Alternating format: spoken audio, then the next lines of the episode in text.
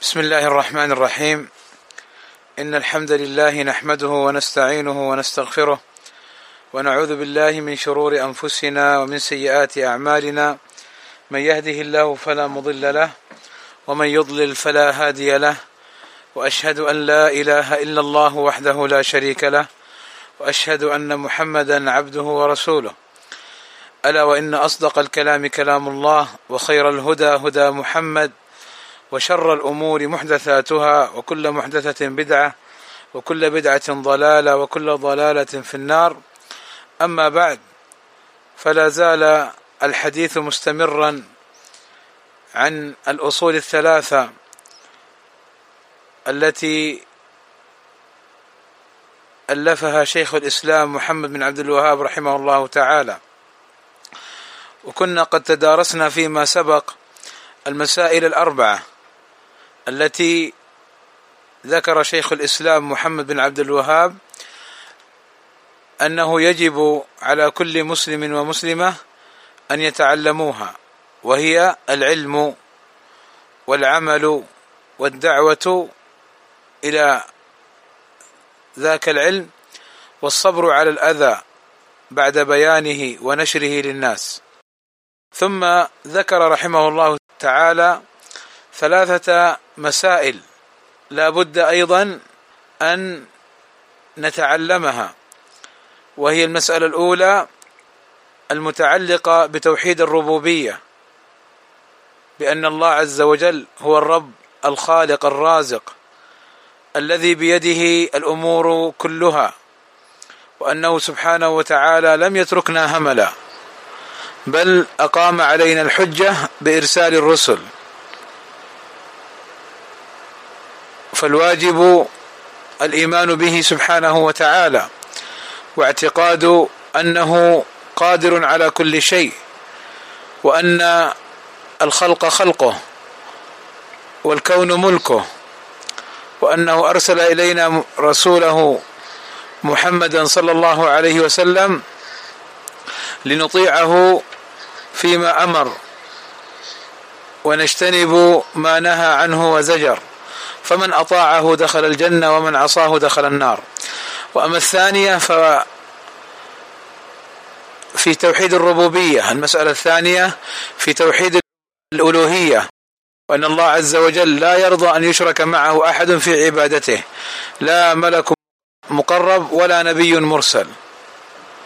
وأما المسألة الثالثة ففي الولاء والبراء فالمسلم يوالي المؤمنين. ويتبرأ من الكافرين ولا يواليهم. وقد مر معنا ما يتعلق بالولاء والبراء وأنواع الموالاه وحكم كل نوع. فقلنا إذا كانت الموالاه هي التولي في الدين وحب نصر الكافرين على المؤمنين وإعانتهم على المؤمنين فهي موالاه كفرية. وإذا كانت محبة الكفار للدنيا فهي ليست بكفرية ولكنها كبيرة من كبائر الذنوب. وإذا كانت معاملة الكفار في أمور الدنيا بلا محبة فهذه معاملة جائزة ليست بكفرية وليست من باب كبائر الذنوب بل هي مباحة كما مر معنا في اللقاء الماضي. وفي هذا اللقاء بإذن الله تعالى ندخل إلى درس جديد وفوائد عظيمة من شيخ الإسلام محمد بن عبد الوهاب رحمه الله تعالى حيث قال اعلم أرشدك الله لطاعته أن الحنيفية ملة إبراهيم أن تعبد الله وحده مخلصا له الدين وبذلك أمر الله الإنس والجن وخلقهم لها كما قال الله تعالى وما خلقت الجن والانس الا ليعبدون ومعنى يعبدون يوحدون واعظم ما أمر الله به التوحيد وهو افراد الله بالعباده واعظم ما نهى عنه الشرك وهو دعوه غيره معه والدليل قوله تعالى واعبدوا الله ولا تشركوا به شيئا فاذا قيل لك ما الاصول الثلاثه التي يجب على الإنسان معرفتها فقل معرفة العبد ربه ومعرفة العبد دينه ومعرفة العبد نبيه محمدا صلى الله عليه وسلم. فإذا قيل لك من ربك فقل ربي الله الذي رباني وربى جميع العالمين بنعمه فهو معبودي ليس لي معبود سواه. والدليل قوله تعالى الحمد لله رب العالمين. وكل ما سوى الله عالم وأنا واحد من ذلك العالم.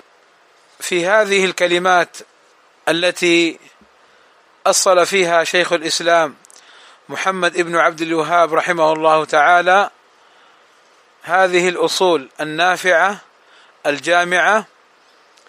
يقول رحمه الله تعالى اعلم أرشدك الله لطاعته.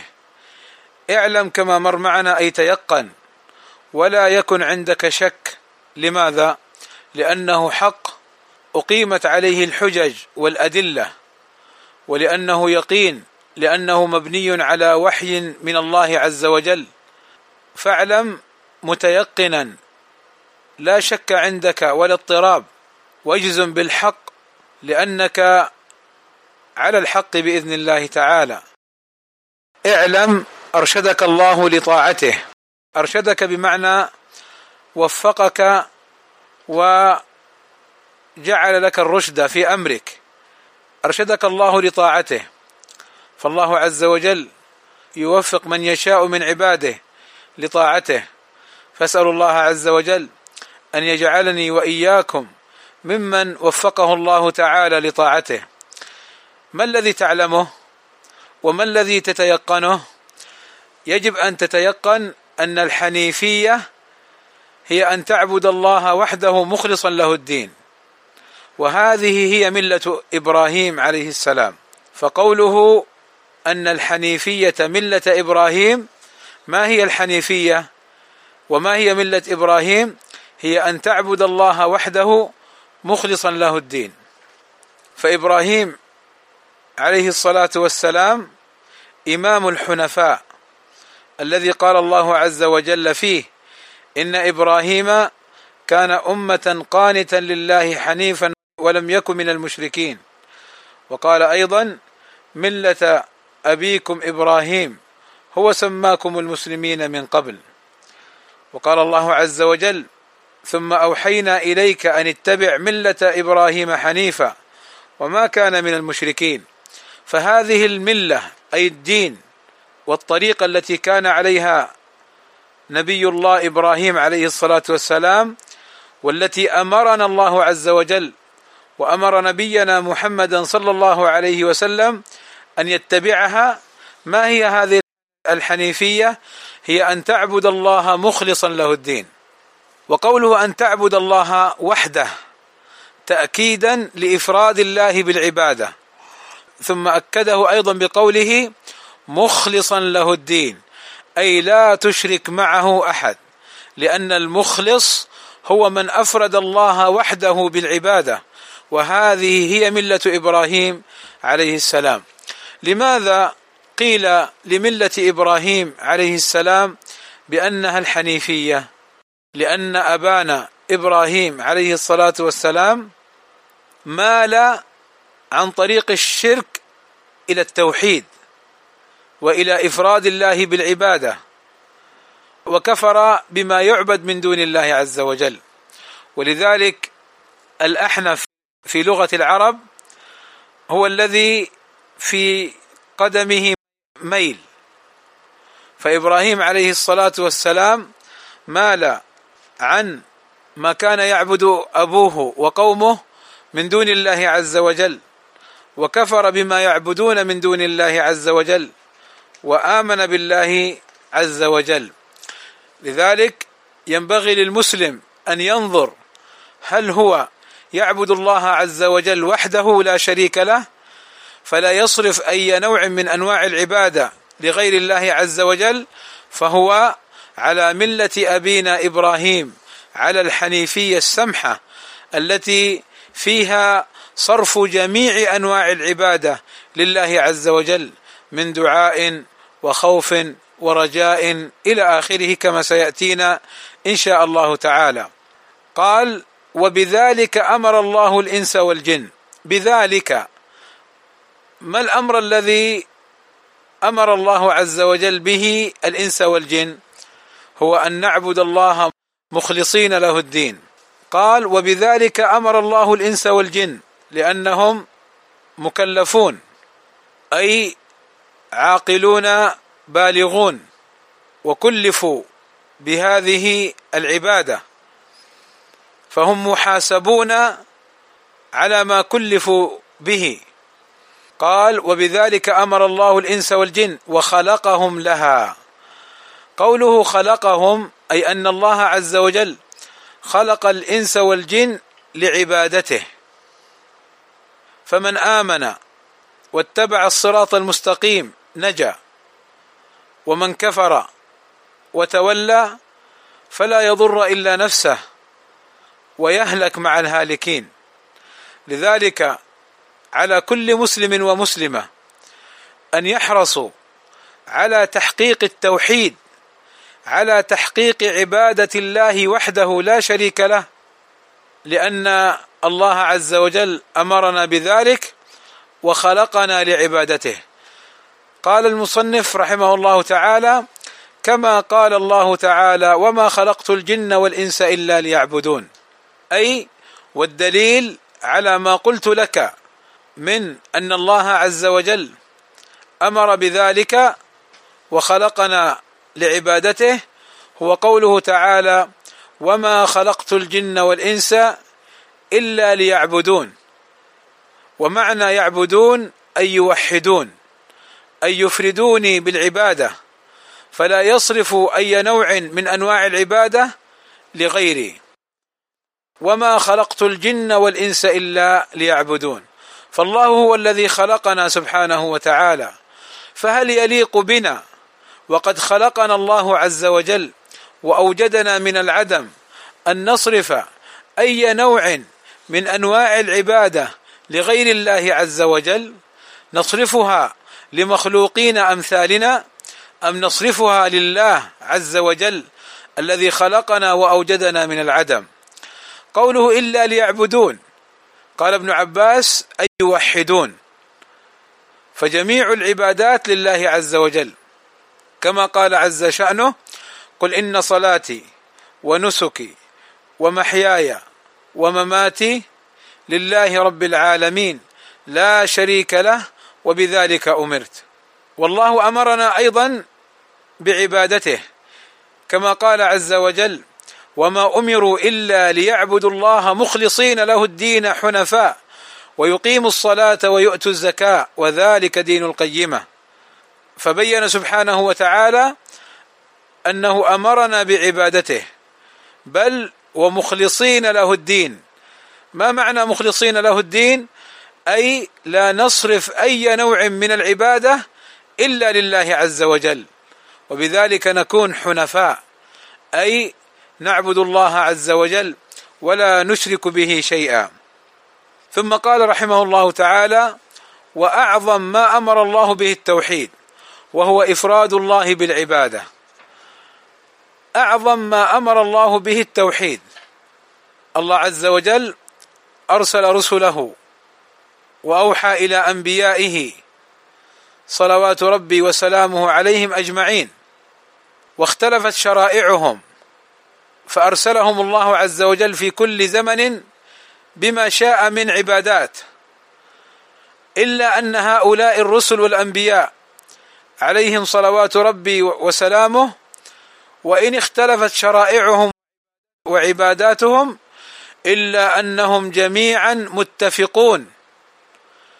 على توحيد الله عز وجل وعلى تحريم الشرك به سبحانه وتعالى.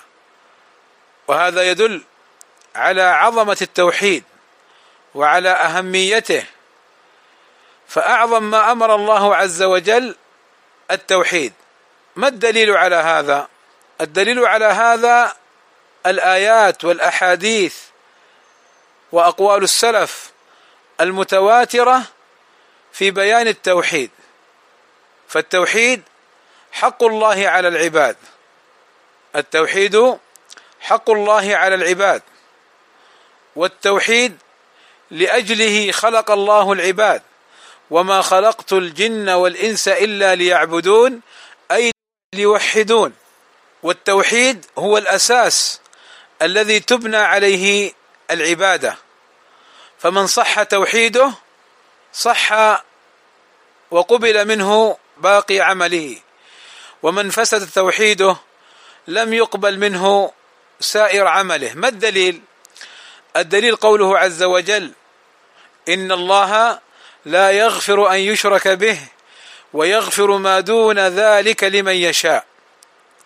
فبين سبحانه وتعالى أنه إذا مات العبد على الشرك لا يغفر له أبدا. وأما إذا لم يمت على الشرك بل مات على التوحيد وعنده ذنوب ومعاصي فهو تحت المشيئة.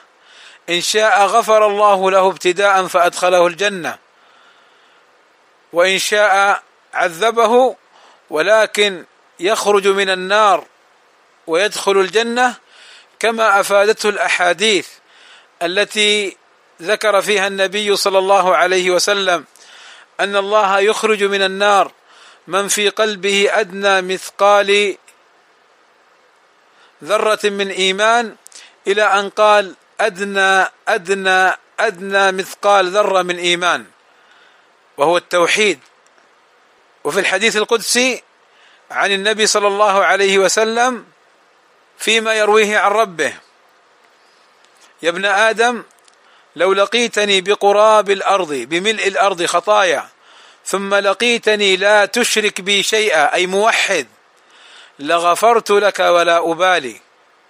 فبين سبحانه وتعالى أن العبد لو جاءه موحد وعنده ذنوب قد يغفرها الله عز وجل له ولا يبالي ما دام أنه على التوحيد. وأما الكفار فانظروا إلى قوله تعالى وقدمنا إلى ما عملوا من عمل فجعلناه هباء منثورا. أي هباء مثل الذرات التي نراها في الهواء لا وزن لها ولا قيمة ولا تنفع صاحبها. فهذا هو حال الكافرين. لذلك المصنف رحمه الله تعالى بين أن أعظم ما أمر الله به التوحيد. كما سبق هو الأساس.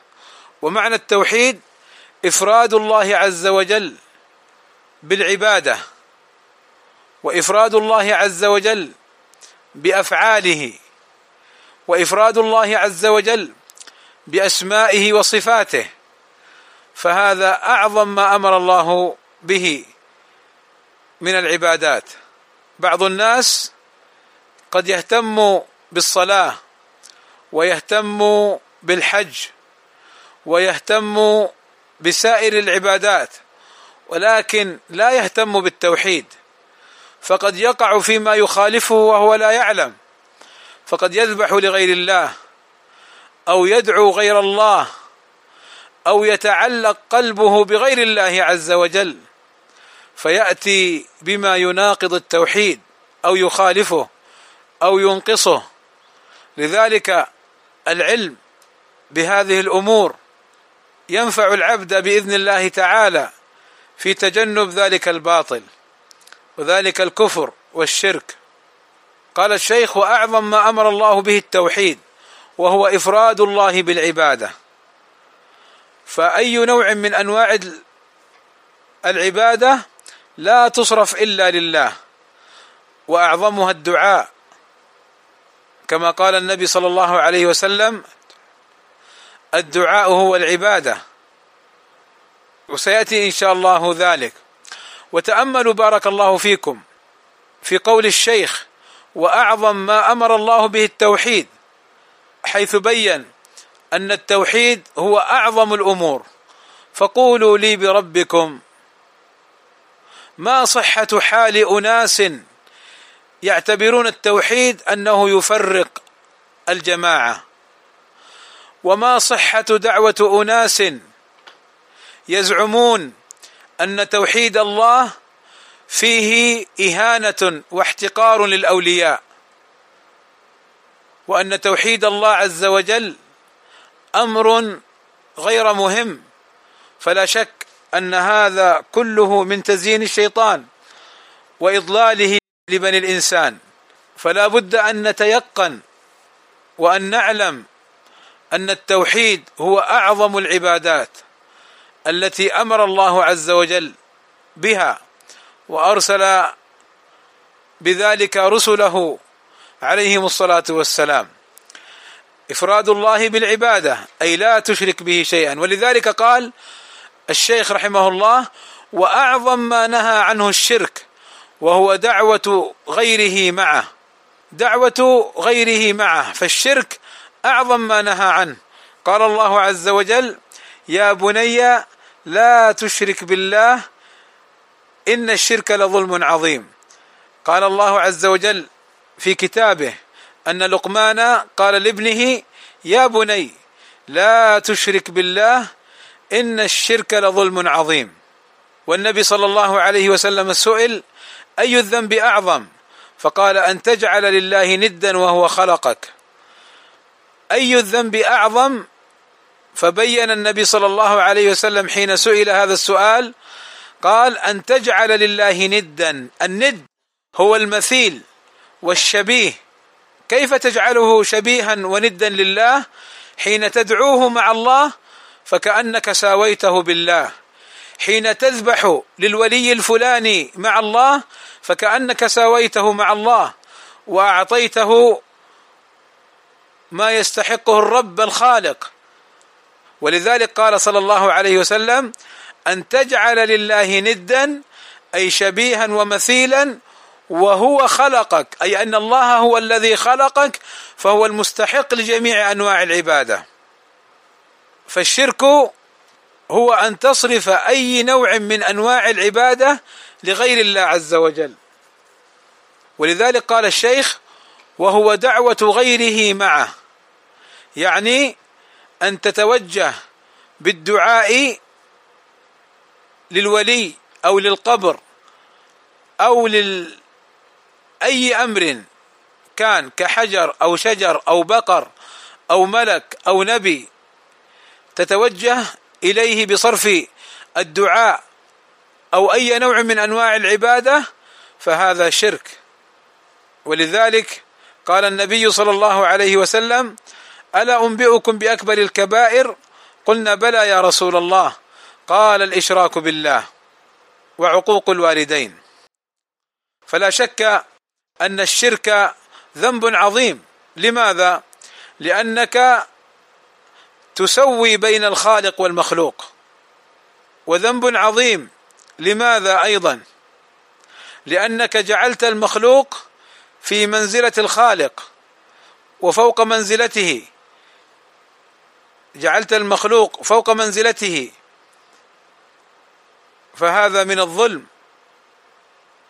وهذا من الضياع. ومن الأمور المفسدة. للعبادة بل للعمل كاملا. فمن وقع في الشرك قد أحبط عمله. كما قال الله عز وجل مخاطبا نبيه وأنبياءه من قبل وحاشاهم عليهم الصلاة والسلام من ذلك. ولكن من باب التحذير ومن باب تحذير الناس قال الله عز وجل ولقد أوحي إليك وإلى الذين من قبلك لئن أشركت ليحبطن عملك. فمن وقع في الشرك فقد حبط عمله. ولتكونن من الخاسرين أي من المعذبين في النار. من مات على الشرك أو الكفر والعياذ بالله يحبط عمله ويكون من الخاسرين. خسر الدنيا والآخرة. لذلك الواجب على العبد المسلم أن يتوجه إلى الله عز وجل بجميع أنواع العبادة وأن لا يصرف أي نوع منها لغيره سبحانه وتعالى. قال والدليل قوله تعالى واعبدوا الله ولا تشركوا به شيئا. الدليل على ماذا؟ الدليل على أن أعظم ما أمر الله به التوحيد في قوله واعبدوا الله. فهذا أمر من الله عز وجل مخاطبا به الناس أن يعبدوه ولا تشركوا به شيئا. أي لا تشركوا بالله عز وجل أي أحد كائنا من كان. لأن الله عز وجل قال ولا تشركوا نهانا. نهانا عن ماذا؟ عن أن نشرك به. نشرك به شيئا معين؟ لا إنما قال شيئا. أي كل شيء أي لا نشرك به أي شيء. ففيه تحريم أن نشرك بالله عز وجل أي شيء أو أي أحد كائنا من كان. فهذا أعظم ما أمر الله عز وجل به. وهنا لابد من وقفة سريعة وهي أننا نلحظ أن الله عز وجل يقول واعبدوا الله ولا تشركوا به شيئا. ويقول سبحانه وتعالى إنه من يشرك بالله فقد حرم الله عليه الجنة ومأواه النار. ويقول إن الشرك لظلم عظيم. ما الذي نلحظه؟ نلحظ أن الله عز وجل أمرنا بعبادته وهذا أمر معلوم. والأمر الملحوظ أنه مع أمره لنا سبحانه وتعالى بعبادته نهانا أن نشرك به. نهانا أن نشرك معه غيره. ولذلك بعض الناس قد يحث الناس على عبادة الله وعلى طاعته ولكن لا يتعرض للتحذير من الشرك بالله عز وجل. فلا شك أن هذا خطأ. لأن الله عز وجل وهو العليم الحكيم جمع بين الأمرين بين الأمر بعبادته وبين النهي عن الشرك معه سبحانه وتعالى. فلا بد يا عبد الله إذا أردت أن تحقق توحيد الله عز وجل أن تلحظ الأمرين معا إفراده بالعبادة وعدم الشرك به.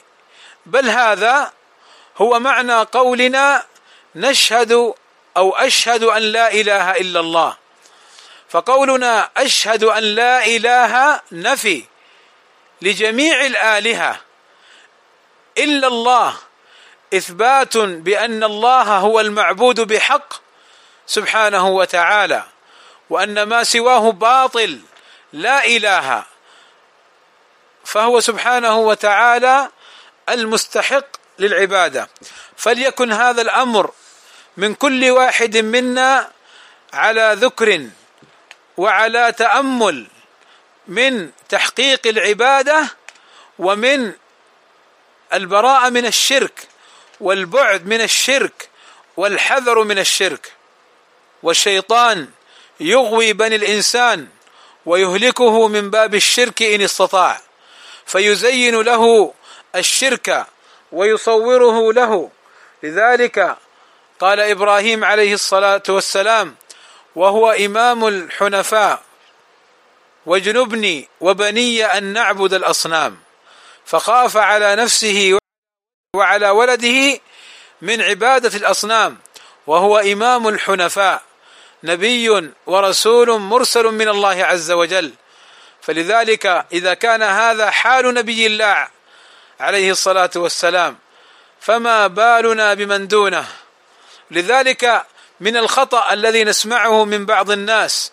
إذا جئت تحذره من الشرك وإذا جئت تأمره بالتوحيد يقول لك ما في شرك ونحن موحدين.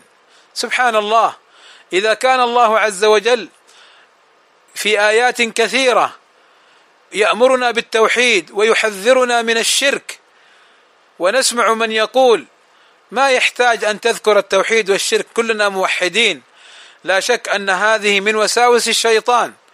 فعليك يا ابن آدم فعليك يا عبد الله ويا أمة الله علينا جميعا أن نحرص على التوحيد وأن نحذر من الشرك. قال الشيخ رحمه الله تعالى فإذا قيل لك يعني إن سئلت ما الأصول الثلاثة التي يجب على الإنسان معرفتها؟ فقل معرفة العبد ربه ومعرفة العبد دينه ومعرفة العبد نبيه محمدا صلى الله عليه وسلم. هذا من الشيخ تعليم لطلاب العلم ولجميع المسلمين. وكما مر معنا سابقا أنهم في السابق كانوا يحفظون هذه الأصول. حتى العوام يحفظون هذه الأصول الثلاثة ويفهمونها ولذلك الشيخ رحمه الله تعالى أتى بصورة السؤال والجواب حتى تحفظ وحتى تفهم فتكون راسخة في العقول والقلوب. فإذا قيل لك إن سألك سائل ما الأصول الثلاثة التي يجب على الإنسان معرفتها؟ لماذا يجب على الإنسان معرفتها؟ يجب على الإنسان معرفتها لأنه بمعرفتها يكون قد أتى على الأساس السليم لهذا الدين. فلا بد أن يعرف ربه ولا بد أن يعرف دينه ولا بد أن يعرف نبيه محمدا صلى الله عليه وسلم. أما الله فهو الخالق سبحانه وتعالى المستحق للعبادة.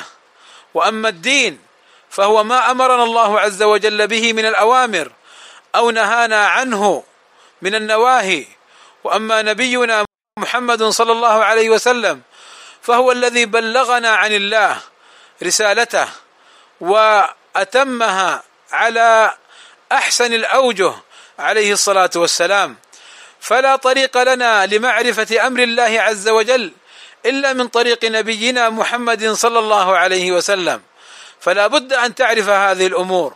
يجب على الإنسان أي على كل مسلم ومسلمة كيف مسلم لا يعرف ربه؟ كيف مسلم لا يعرف دينه؟ كيف مسلم لا يعرف نبيه محمدا صلى الله عليه وسلم؟ فلذلك هذا السؤال والجواب ينبغي أن يكون محفوظا لدينا كحفظ الفاتحة. الأصول الثلاثة معرفة العبد ربه ومعرفة العبد دينه ومعرفة العبد نبيه محمدا صلى الله عليه وسلم. إن هذه المعرفة سيأتي إن شاء الله شيء من تفاصيلها. وليس فقط أن تقول ربي الله ودين الإسلام ونبي محمد فقط. لا بد أيضا أن تتعلم لوازم هذه المعرفة والأمور المتعلقة بهذه المعرفة كما سيأتي إن شاء الله تعالى. فالأصل الأول معرفة العبد ربه بأنه هو الخالق الرازق المدبر وهذا توحيد الربوبية وأنه المستحق لجميع أنواع العبادة وهذا توحيد الألوهية وأن له أسماء وصفات تليق بجلاله وعظمته وهذا توحيد الأسماء والصفات.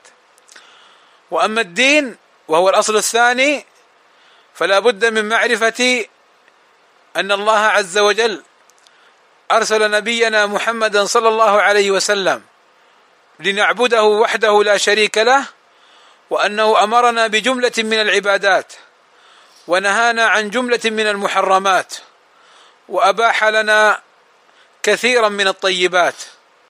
فنعرف تفاصيلها الواردة في الإسلام ثم أيضا معرفة الإيمان ومعرفة الإحسان وهي مراتب الدين. وأما معرفة نبينا محمد صلى الله عليه وسلم فإن نبينا محمدا هو الرسول الذي أرسله الله عز وجل اصطفاه واختاره لتبليغ رسالته وهو طريقنا لمعرفة أمر الله عز وجل. كما قال الله عز وجل وما آتاكم الرسول فخذوه وما نهاكم عنه فانتهوا. وأيضا قول الله عز وجل وما أرسلنا من رسول إلا ليطاع بإذن الله. فما فائدة الرسول إذن؟ فائدته أن نسمع له ونطيع. طيب هل نسمع للأولياء وللصالحين وللعلماء؟ نقول نسمع لهم فيما بلغونا من أمر رسول الله صلى الله عليه وسلم. ولا نسمع لهم في أمر يخالف أمر الرسول صلى الله عليه وسلم. فإن الولي لا يستحق اسم الولاية إلا إذا كان متبعا لهدي النبي صلى الله عليه وسلم. وأما إن كان مخالفا متعمدا لأمر الله وما جاء به الرسول أو ظن نفسه أنه فوق النبي عليه الصلاة والسلام فلا شك أنه ولي لكن ليس لله وإنما للشيطان. ولا شك أنه صاحب أعمال ولكن ليست خيرة بل أعمال فجرة أعمال فسق وفجور. نسأل الله عز وجل السلامة والعافية. والشيخ رحمه الله تعالى سيفصل لنا هذه الأصول الثلاثة واحدا تلو الآخر وإنما ذكرها هنا اجمالا. ثم سيفصل هذه الأصول فبدأ بالأصل الأول وهو معرفة العبد ربه معرفة العبد ربه. فقال رحمه الله فإذا قيل لك من ربك؟ نعم هناك من يأتي يشوش عليك هناك قد يأتي من يحاول أن يضللك ولا شك أن الأصل في المسلم أن يبتعد عن هؤلاء. الذين يشككونه أو يضللونه أو أصحاب الأهواء والبدع بلا شك أن الواجب على المسلم أن يبتعد عنهم وأن لا يسمع لهم. ولكن إن جاءه رجل مسترشد أراد أن يعرف الحق ليس من باب التشكيك أو الطعن في الدين. أراد أن يتعلم الحق وأن يعرف الحق وأنت أيضا وأنت أيضا يا أمة الله.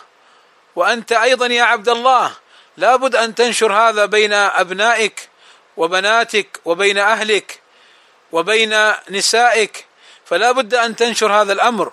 قل لهم ما الأصول الثلاثة التي يجب علينا معرفتها؟ فتبين لهم أنها معرفة العبد ربه ومعرفة العبد دينه ومعرفة العبد نبيه محمدا صلى الله عليه وسلم. فاذا لا بد أن نتسلح بسلاح العلم. وأن نتخذ العلم جنة نتقي به أي بالعلم بعد فضل الله عز وجل ورحمته نتقي بها الشبهات والشهوات ومضلات الفتن. قال فإذا قيل لك من ربك فقل ربي الله الذي رباني وربى جميع العالمين بنعمه فهو معبودي ليس لي معبود سواه. أنت تؤمن بأن الله عز وجل الرب هو المستحق للعبادة. فإن سئلت من ربك وما معنى ربك؟ فتقول معنى الرب الذي رباني بنعمه وفضله وإحسانه ورحمته. ليس فقط أنا بل رب جميع العالمين بنعمه سبحانه وتعالى. ولذلك هو المستحق للعبادة. فهو معبودي.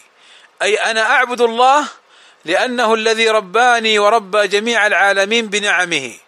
ليس لي معبود سواه. ليس لي رب يستحق العبادة سوى الله عز وجل. لماذا؟ لأن ما سوى الله مخلوق. ما سوى الله فقير إلى الله. ما سوى الله ليس بيده شيء. من أراد المال فليسأل الله عز وجل. من أراد الولد فليسأل الله عز وجل. من أراد التوفيق والسداد في الحياة في الدنيا والآخرة فليسأل الله عز وجل. لماذا؟ لأن هذه الأمور كلها وغيرها هي بيد الله عز وجل وحده. ومن سواه ليس بيده شيء. فكيف تسأل من ليس بيده شيء وتترك من بيده كل شيء؟ أليس هذا من تضليل الشيطان؟ أليس هذا من إغواء بني آدم عن الحق وصرفه عن الصراط المستقيم؟ فالله عز وجل هو الذي ربى جميع العالمين بنعمه كما قال الله عز وجل وما من دابة في الأرض إلا على الله رزقها وما من دابة في الأرض يعني كل ما يدب على الأرض فإن الله عز وجل هو الذي يرزقه وهو الذي خلقه وهو الذي رباه. فالله عز وجل كما يقول شيخ الإسلام ابن تيمية رحمه الله تعالى الرب هو المربي الخالق الرازق الناصر الهادي. وهذا الاسم أحق باسم الاستعانة والمسألة. والدليل قوله تعالى الحمد لله رب العالمين. وكل ما سوى الله عالم وأنا واحد من ذلك العالم. الحمد لله الحمد هو الثناء على الله عز وجل المستحق لهذا الثناء فهو سبحانه وتعالى المحمود مع المحبة والتعظيم. فقولنا الحمد أي أن جميع المحامد لمن؟ لله. جميع الثناء على المحمود هو لله عز وجل. والله أي المألوه المعبود بحق لله رب العالمين. ربي العالمين أي الذي رب العالمين من جن وإنس وغيرهم. فهنا فيه إثبات أن الله عز وجل هو الرب. الحمد لله ربي. وفيه إثبات أن الله هو رب جميع العالمين وهم ما سوى الله عز وجل وأنه سبحانه وتعالى رباهم بنعمه فهو المستحق للحمد. قال الشيخ وكل ما سوى الله عالم وأنا واحد من ذلك العالم فهو ربي سبحانه وتعالى. أحمده على نعمه وآلائه وأشكره على فضله وجزيل عطائه سبحانه وتعالى. لا بد أن نعرف هذا الأمر وأن نتيقنه حق التيقن. فالله عز وجل هو الرب الذي ربى جميع العالمين بنعمه. لماذا نعرف هذا؟ نعرف هذا حتى نزداد إيمانا ويقينا. ونزداد توحيدا لله عز وجل فلا نصرف شيئا لغير الله عز وجل. قال الشيخ رحمه الله تعالى فإذا قيل لك بما عرفت ربك فقل بآياته ومخلوقاته ومن آياته الليل والنهار والشمس والقمر. أي إن سئلت بهذا السؤال بما عرفت ربك يعني ما الدليل؟ لأن كل قول لا بد له من دليل يدل عليه. ولذلك المسلم على بصيرة وعلى نور من ربه إذا تكلم بشيء فإنما يتكلم بدليل وإلا يكل علمه إلى الله عز وجل. هذا شأن المسلم الذي يخاف الله عز وجل. فقال بما عرفت ربك ما الدليل على ذلك؟ فالجواب أننا عرفنا الله عز وجل بآياته ومخلوقاته.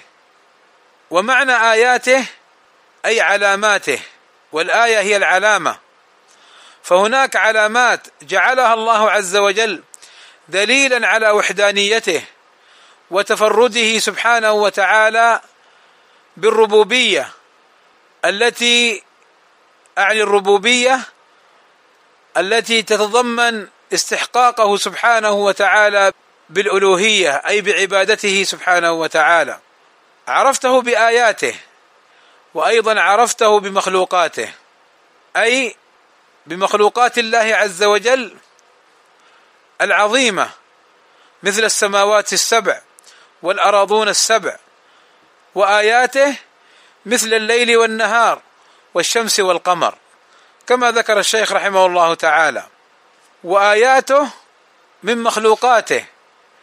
وإنما أفردها تخصيصا لها لعظيم شأنها وعظيم أمرها ولأنه كذلك جاء في الدليل كما سيأتي إن شاء الله تعالى. فهذه الشمس والقمر وهذه المخلوقات من السماوات السبع والأراضون السبع وما فيهن وما بينهما هي من مخلوقات الله عز وجل وهي دالة على أن الله عز وجل هو الرب الخالق لها عز شأنه. ما الدليل؟ قال والدليل قوله تعالى ومن آياته الليل والنهار والشمس والقمر. فهنا وصف الله عز وجل الليل والنهار والشمس والقمر بأنهن من آياته بأنهن من آياته. قال لا تسجدوا للشمس والقمر واسجدوا لله الذي خلقهن إن كنتم إياه تعبدون. يعني أن الشمس والقمر من آيات الله عز وجل الدالة على استحقاقه سبحانه وتعالى للعبادة ومن آياته الليل والنهار والشمس والقمر. لا تسجدوا للشمس ولا للقمر. أي ولا لغيرهن مع عظمة الشمس والقمر إلا أنها ليست بمستحقة للعبادة. لماذا؟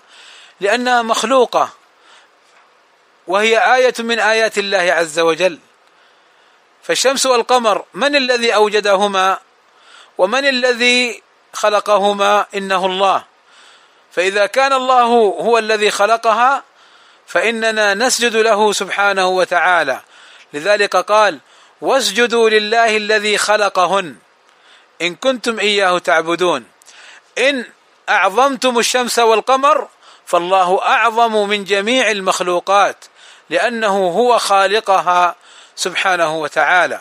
ثم قال إن ربكم الله الذي خلق السماوات والأرض في ستة أيام ثم استوى على العرش. يغشي الليل النهار يطلبه حثيثا. والشمس والقمر والنجوم مسخرات بأمره. ألا له الخلق والأمر. تبارك الله رب العالمين. فهنا جعل من مخلوقاته السماوات والأرض. وأنه سبحانه وتعالى خلقها في ستة أيام. ثم استوى على العرش. خلقها في ستة أيام مبتدئا بيوم الأحد وآخرها يوم الجمعة. ثم استوى على العرش سبحانه وتعالى أي على وصعد وارتفع على عرشه سبحانه وتعالى. وصفه الاستواء نؤمن بها على ما يليق لله عز وجل من غير تمثيل ولا تكييف ولا تعطيل ولا تحريف. ثم قال يغشي الليل النهار أي أنه سبحانه وتعالى جعل الليل يغطي النهار بظلمته وجعل النهار يكشف ظلمة الليل يطلبه حثيثا أي كأنهما يجريان ويتسابقان يخلف أحدهما الآخر. ليل ونهار يتعاقبان بلا خلط ولا اختلاط وبلا اضطراب. من الذي أحكم هذه الأمور؟ ومن الذي سخر الشمس والقمر والنجوم تجري في منازل لا تختلف ولا تضطرب لا لساعات محدودة بل لأزمنة مديدة وعديدة. لا شك أن هذه الأمور لا تحصل من تلقاء نفسها ولا تحصل بالصدفة وإنما لها مسخر ومسير وخالق وهو الله عز وجل. وحده لا شريك له. لذلك قال الله عز وجل ألا له الخلق والأمر فالله عز وجل هو الذي خلق هذه المخلوقات بل وخلق جميع المخلوقات سبحانه وتعالى. وله الأمر بمعنى أنه سبحانه وتعالى يأمر بما شاء من الأوامر الشرعية التي أرسل بها أنبياءه ورسله. تبارك الله رب العالمين أثنى على نفسه سبحانه وتعالى بالبركة البالغة في نهايتها سبحانه وتعالى وتقدس. تبارك الله رب العالمين. قال والرب هو المعبود والدليل قوله تعالى يا أيها الناس اعبدوا ربكم الذي خلقكم والذين من قبلكم لعلكم تتقون. الذي جعل لكم الأرض فراشا والسماء بناء وأنزل من السماء ماء فأخرج به من الثمرات رزقا لكم. فلا تجعلوا لله أندادا وأنتم تعلمون. الرب هو المعبود. لأن الله يقول يا أيها الناس اعبدوا ربكم. فاعبدوا من؟ نعبد الرب. لماذا؟ لأنه هو الذي خلقنا وخلق الذين من قبلنا.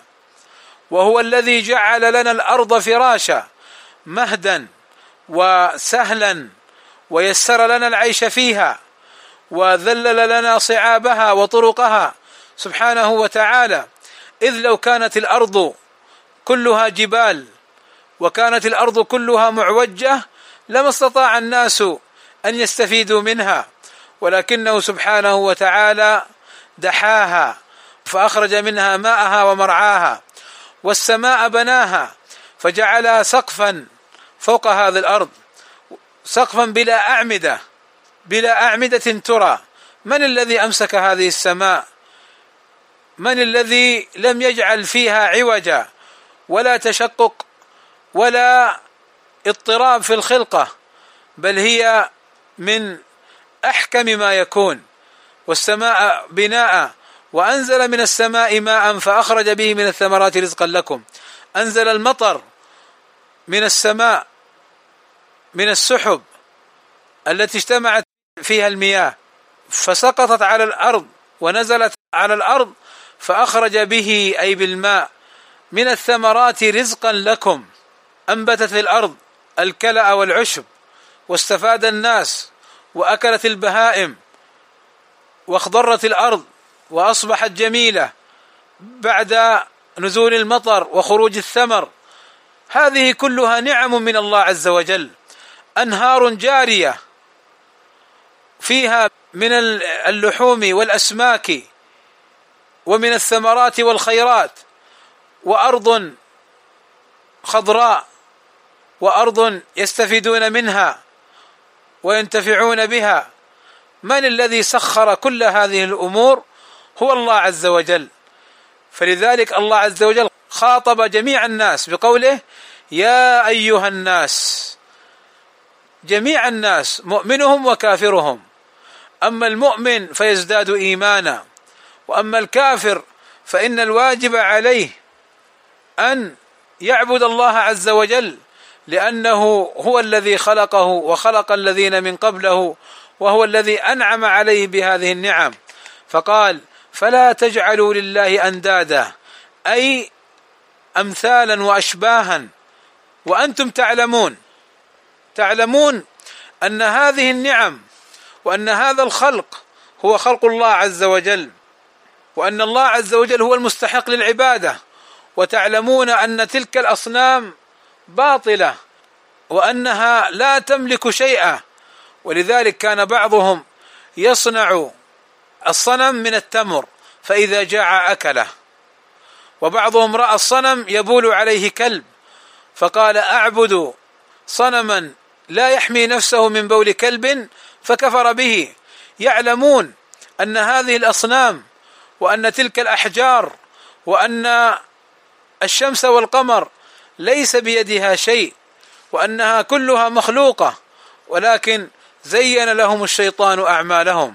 قال ابن كثير رحمه الله الخالق لهذه الأشياء هو المستحق للعبادة. قال الخالق لهذه الأشياء ما الأشياء؟ خلقنا نحن وخلق من قبلنا وسيخلق من بعدنا سبحانه وتعالى. هل أتى على الإنسان حين من الدهر لم يكن شيئا مذكورا؟ فالله هو الذي خلق الإنسان بعد أن لم يكن موجودا هذا الإنسان. اذا قال ابن كثير الذي أو الخالق لهذه الأشياء خلقنا وخلق من قبلنا ومن بعدنا. أيضا جعل لنا الأرض فراشا وجعل لنا السماء بناء وأنزل من السماء ماء وأخرج من الأرض من الثمرات رزقا لكم. رزقا لكم نعما كثيرة فهو سبحانه وتعالى المستحق للعبادة. فلا تصرف العبادة كما سبق لغيره كائنا من كان. إن القرآن العظيم وسنة النبي صلى الله عليه وسلم فيها من الأدلة الكثيرة على استحقاق على استحقاق الله للعبادة وعلى شناعة وعظم وخطر الشرك بالله. كما مر معنا إن الشرك لظلم عظيم كما في القرآن وكما في السنة. أي الذنب أعظم؟ قال أن تجعل لله ندا وهو خلقك أي شريكا وهو خلقك. أي أن الله خلقك وتشرك به. أسأل الله عز وجل أن ينفعني وإياكم بما سمعنا وأن يكون حجة لنا لا حجة علينا. وأسأله سبحانه وتعالى أن يتوفاني وإياكم. على التوحيد مخلصين له الدين غير مشركين به سبحانه وتعالى. وصلى الله وسلم على نبينا محمد وعلى آله وصحبه أجمعين.